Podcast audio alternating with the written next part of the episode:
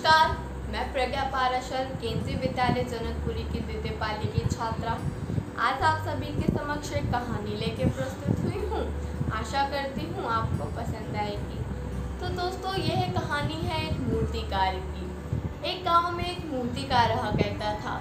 उसकी मूर्तियाँ बहुत ही अद्भुत हुआ करती थी। लोग उसकी मूर्तियों को, उससे बहुत प्रसन्न भी हुआ करते थे और उसकी मूर्तियों का बहुत सुंदर मोल भी दिया करते समय बीता और कुछ समय बाद उसका विवाह हुआ और कुछ समय पश्चात उसको एक पुत्र भी हुआ। वह जब भी अपनी मूर्तियाँ बनाता तो अपने बेटे को अपने आसपास रखता। उसके बेटे ने अपने पिता को बचपन से ही मूर्तियाँ बनाते हुए देखा। जब वह बड़ा हुआ तो वह भी मूर्तियाँ बनाने लग गया। उसका बेटा जब भी कोई मूर्ति बनाता तो सबसे पहले अपने पिता के पास ले जाता अपने पिता को दिखाता। मूर्ति तो अच्छी बनी है, पर यहाँ अगर यह चीज़ कमी, कहीं कहीं ना कहीं वह कोई ना कोई कमी निकाल दिया करते। और बेटे को कहते कि तुम इस पर और कार्य करो, जिससे तुम्हारी मूर्ति और सुंदर बने। तो बेटा मूर्ति को और सुंदर बनाने में जुट जाता।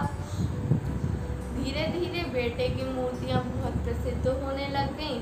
लोग बेटे की मूर्तियों का अधिक मोल भी देने लग गए। हमेशा की तरह फिर वह अपने पिता के पास मूर्ति लेके जाता और अपने पिता को दिखाता।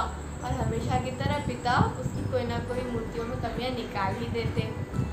बेटा कमियों को स्वीकार करता और उन कमियों को दूर करने का प्रयास करने लगता। फिर धीरे धीरे जब बेटे की मूर्तियों का दाम बढ़ने लगा और उसकी मूर्तियों का दाम उसके पिता से ज़्यादा देने लगे लोग, उसकी मूर्तियों को उसके पिता की मूर्तियों से अधिक पसंद करने लगे तो उसमें अहंकार बढ़ गया। और वह अपने पिता के पास जब मूर्ति लेके गया तो उसके पिता ने उसमें फिर से कोई कमी निकाल दी।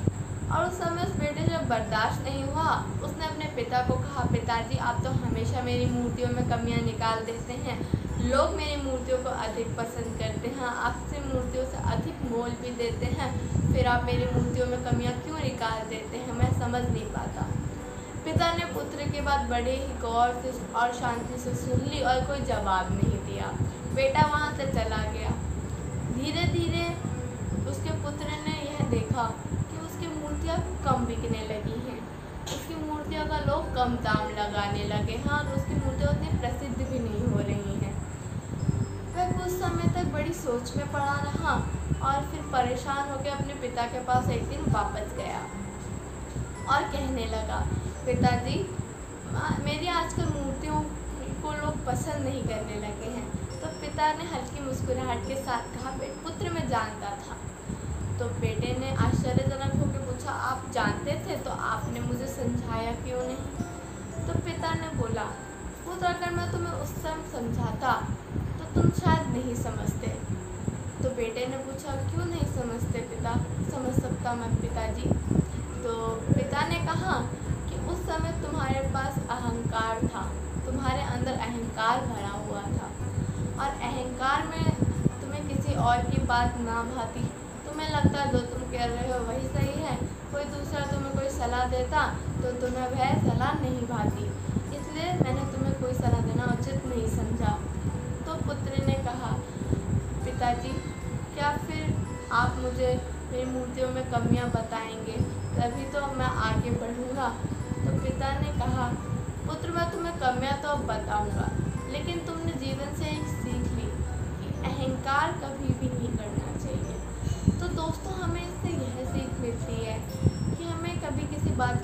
अहंकार नहीं करना चाहिए। और अहंकारी व्यक्ति को समझाना भी नहीं चाहिए। क्योंकि यदि हम अहंकारी व्यक्ति को समझाएँगे तो वह अपने अहंकार में चूर किसी और की बात तो मानेगा नहीं, और हमारा अपमान भी कर सकता है। और उस समय उसके अपने अलावा और किसी की बात नहीं भाती। और दूसरी, हमें हमारे माता पिता की सलाह अवश्य माननी चाहिए, क्योंकि वह हमारे लिए अच्छा ही सोचते हैं, और उनकी सलाह के बिना हम कभी सफल नहीं हो सकते। धन्यवाद।